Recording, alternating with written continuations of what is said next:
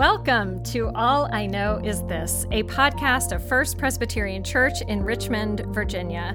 I'm Amy Starr Redwine, your host and one of the pastors here at the church, and I am delighted today to get to have a conversation with my friend, uh, Dr. Ryan Bonfiglio, who is an assistant professor in the practice of Old Testament at Candler School of Theology, which is part of Emory University in Atlanta, Georgia. I'm so glad to get to have this conversation with you today. Amy, it's so good to be with you and to be on your podcast. Thanks for having me. Well, thanks for joining me. And as I've been thinking this fall in our sermon series about biblical conversations in good faith and looking at Bible stories and what they have to teach us about how we can have honest and meaningful, good faith conversations at a time when that just seems um, harder and harder to do. I really felt like you had a lot to add to this conversation, both just because of who you are, but also because of the work you do as a professor. And I know you also have some other projects going at Emory and would love for you to tell us about that.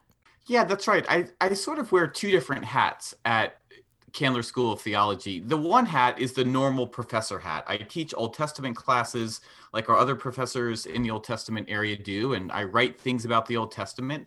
But the other hat I wear is that I'm the director of a new initiative at Candler called the Candler Foundry. And essentially, what the Candler Foundry is, it's our effort to reimagine the audience of theological education. Instead of thinking about uh, the students who come to us at Candler and enroll in one of our degree programs as the audience, we're trying to think about the church as the audience of theological education. And we're trying to take what we do, what we know how to do, teach courses and do in depth biblical and theological reflection. We're trying to take that out beyond our walls and out beyond our degree programs and put it in communities, put it in congregations, and, and basically make it accessible and available to folks who probably will never go to seminary. So it's this re- it's a new project, and I'm really excited to be engaged with it because it's creative work, but it also means that we're having conversations with a much different and broader audience than we typically do in seminary. That is really exciting to hear about, Ryan. I'm really grateful that you are doing that work. When you and I first connected several years ago, you came to the church that I was serving at the time and, and did some work with us and, and preached and taught, which was all wonderful. But I think what really struck me was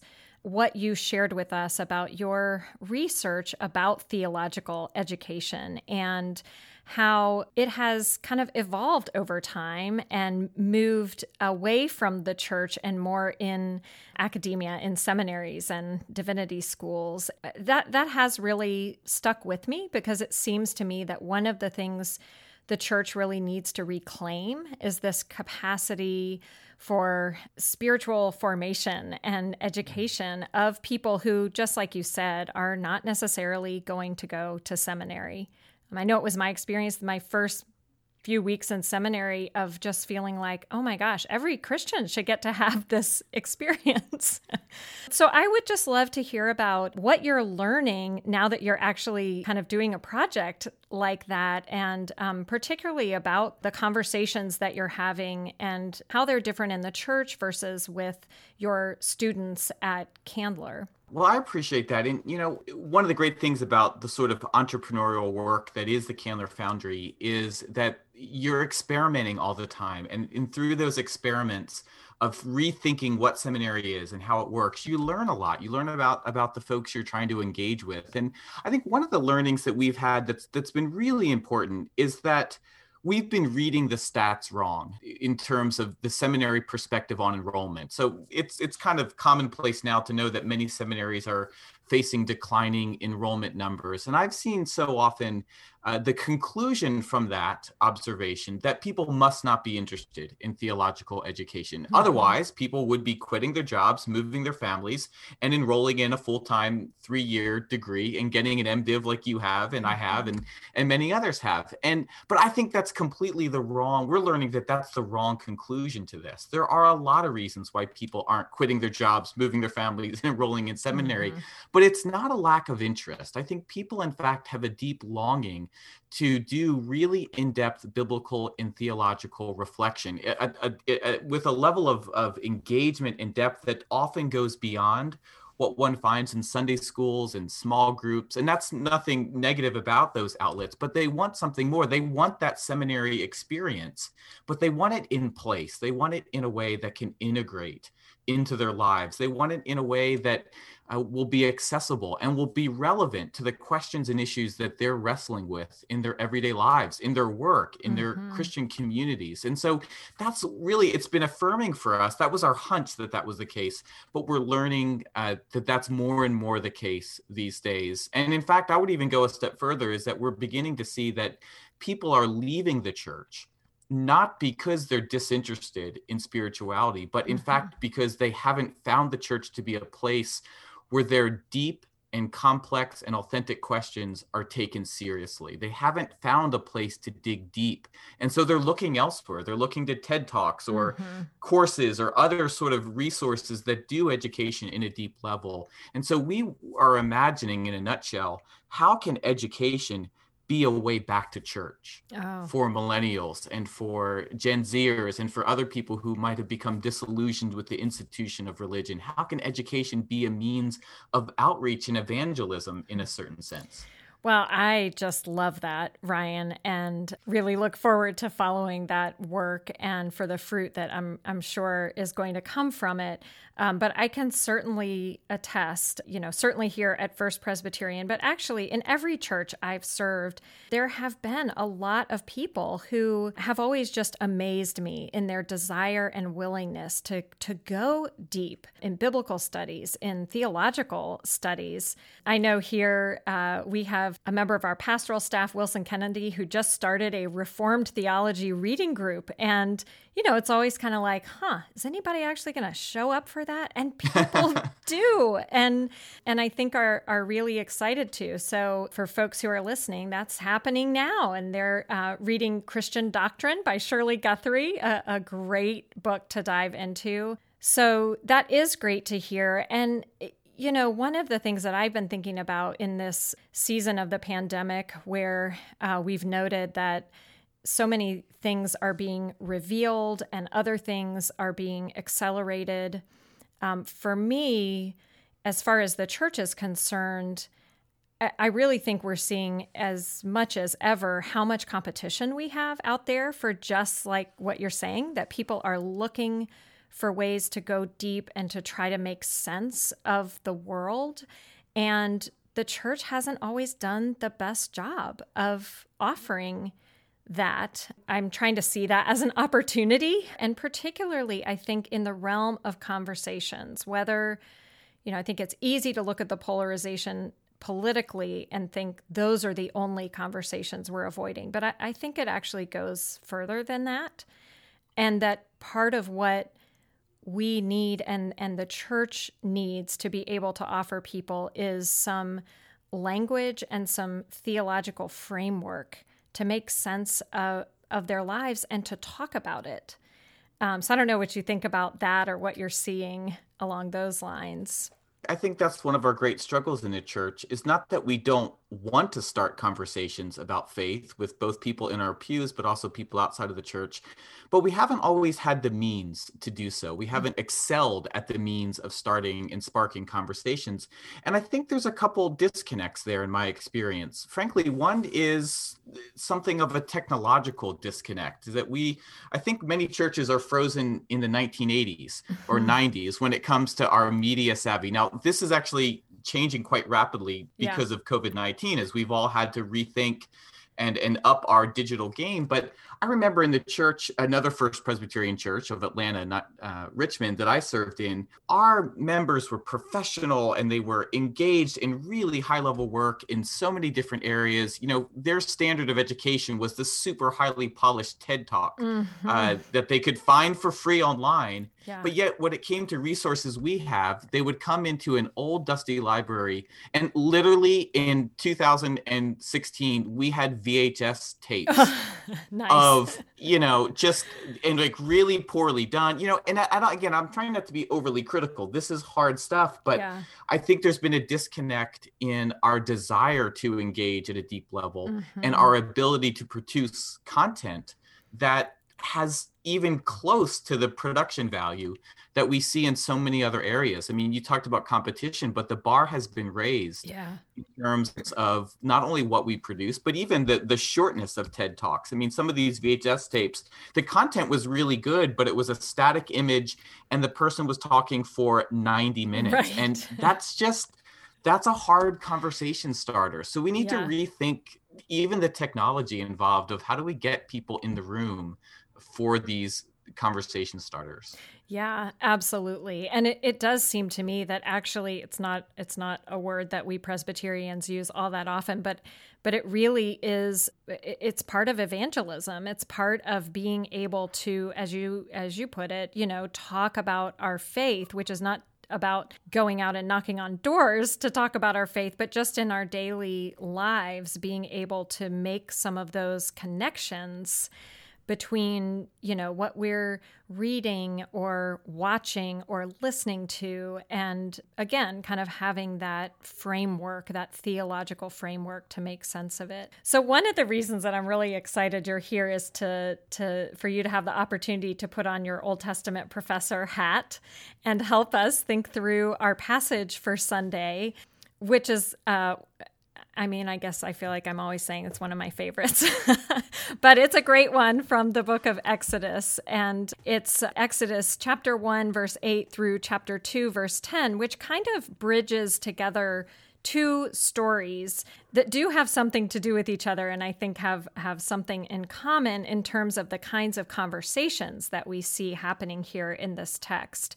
We're just at the beginning of the book of Exodus and at, at the end of Genesis we we see Joseph has has come to power in Pharaoh's household and so the people of Israel have a an advocate for them in a place of power. But then at the beginning of Exodus when Joseph dies, what we hear is that a new king comes to power who did not know Joseph and this is the Pharaoh who enslaves the Israelites and is ruthless in imposing tasks upon them and makes their lives bitter with hard service. And then, yet, these strong people continue to thrive. And so there's a lot of fear about what's going to happen if these people get too strong. And so Pharaoh calls these midwives, Shiphrah and Puah, and tells them if they're at a birth and a boy is born, to kill that newborn child. But if it's a girl, to let the girls live.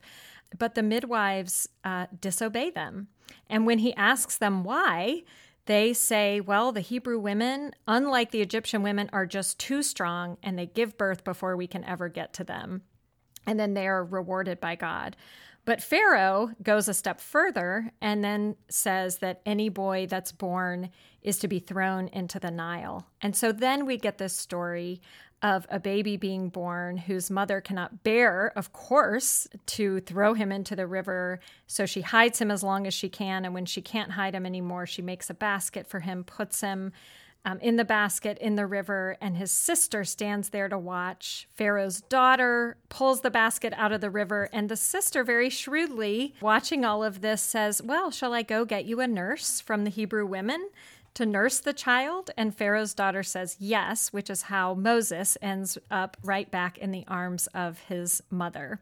So it is a wonderful story and contains what I have come to think of as some tricky conversations by uh, these women first these two midwives and then um, moses' sister who are um, really savvy and subversive in their words and in their actions. You know, I, I certainly don't want to suggest that we would want to enter into every conversation with that kind of um, stance. But in both of these cases, they have, these are women with very little power against a really ruthless and evil king who is seeking to destroy God's people. So I'd love to hear your thoughts on on this passage and what it, what we might have to learn from it. Well, I'm with you, Amy. This is an amazing passage, in part because we think of the book of Exodus and we think of Moses, we think of Aaron. And here in these early chapter, it's these five women who not only set the stage of this drama, but they enable uh, Moses to come on the stage in the 1st mm-hmm. place. And it's such an extraordinary story of uh, these women and their subversive, disruptive power. And I love the irony right from the bat where Pharaoh, in that initial command to the midwives, who is he concerned about? Well, he's only concerned about the men, right? He only wants to kill the little the boys. What? But then the great irony, of course, is that these five women, one of whom is his own daughter, they work together and in concert to thwart his death plans, his mm-hmm. thwart his plans to uh, to oppress and stamp down this people. So it's so so lovely yeah. for that reason. But you know, you're right. I think there are some really difficult conversations that happen along the way. And that first one, of course, is the one between Pharaoh and the midwives. And just to set the mm. stage with that, there's there's an interesting issue right off the bat. Um, in Hebrew, these women, the midwives, are called Hebrew midwives. That's the NRSV translation. Mm-hmm. But that phrase in Hebrew can be understood in one of two ways. It could be Hebrews who serve as midwives, or it could be Egyptians who serve as midwives to the Hebrews. Oh. The Hebrew phrase could be read both ways. And I actually think it makes a little more sense that these are Egyptians who hmm. serve as midwives to the Hebrews. That's why Pharaoh goes to them and thinks that they will obey his command. He mm-hmm. thinks that they're going to be on board with this idea. He assumes that they are going to be threatened by the rise of the Israelite people as much as he is threatened. Little mm. does he know, of course, that these women do fear a power, but they don't fear Pharaoh, they fear the God of this other people. That mm. in itself is a remarkably disruptive subversive act. And you know yeah. then they then, then pharaoh comes in and checks and says well you know apparently he hears we don't get this part of the story but he hears that that these uh, the boys aren't being killed and he goes to check in. And i love what these women say. I mean i think they they obviously totally make up this story right? This mm-hmm. is yeah. uh, this idea that the, that the hebrew women are too strong or something like that. They can't even get there in time to deliver the babies. Well it's to me i i hear that as an obvious cover up for this what is really nothing short of civil disobedience mm-hmm. this is an mm-hmm. act of protest against these women they can't do a lot they can't raise a power they or they can't do certain things i should say they can't raise an army they can't physically uh, confront pharaoh but they can work within their realm and within their power to do something that substantially disrupts what Pharaoh wants to accomplish here. And, and I just love that power that they have. And then, Amy, the one last thing I'll just say about this first part is that it's really also striking to know that these two women are named. Uh, mm-hmm. Uh, women aren't always named or even often named in scripture. And yeah. the fact that they are named is significant especially in light of the fact that Pharaoh is not named. Pharaoh is a title, right? That's not right. It, that's not his name. And so these nobody women thwart the power of this no-name Pharaoh in this lovely reversal, this power reversal uh, that becomes so true of the Exodus story itself. It's echoed in Hannah's prayer. It's echoed in the Magnificat uh, that Mary prays far along in into the pages of Luke. But here we see glimpses of that inversion of power that the kingdom of God is all about. Mm, well, I love that. And I especially, oh, I so appreciate that detail about whether these are Hebrew midwives or Egyptian midwives to the Hebrews. In the first sermon in this series, uh, we talked about the call of Jeremiah and reflected on this idea of vocation and that our vocation is less about the the job that we do and the fact that um, yeah. We are all called and claimed by God to be about God's work in the world and to see all people as God's beloved children. And it feels like it's just striking me that these midwives are really living into that vocation. And of course, yeah. they have a vocation that is all about you know, bringing life into the world. That's right. And what Pharaoh has asked them to do is so antithetical to the work that they have been called to do in the world that I, I feel they were in a, a really, not only a unique position to defy him, uh, but also to have the, the courage and the will to do so because it was so clear that it was so wrong. That's a beautiful observation. I mean, all of these women, these five women in this story, they're all in the in the business of protecting and bringing forth life. And mm-hmm. Pharaoh is in the in the business of suppressing and annihilating life. And so we get that it, this is a life or death matter. And all of these women, by virtue of their humanity, by virtue of their connection to this little boy Moses, mm-hmm. um, they they stand up to that power not even on religious grounds i mean we don't know of course we don't get these background conversations about well why would they do this but right. i would say that it just it's out of it's out of their humanity that they can't go along with this with this plot of pharaoh mm-hmm. yes definitely so then what it, what about um, this baby Moses story. Yeah. yeah, this one is also I- incredibly complicated and inspiring. I, to me, you know, the explicit conversation is what happens in Pharaoh's court when Pharaoh's daughter discovers this baby and has to have this conversation with the sister and, and so on and so forth. But to bring it back just a few steps, there's this unspoken conversation that would have led to Moses's mother and her decision to put this baby in mm. a basket. And mm.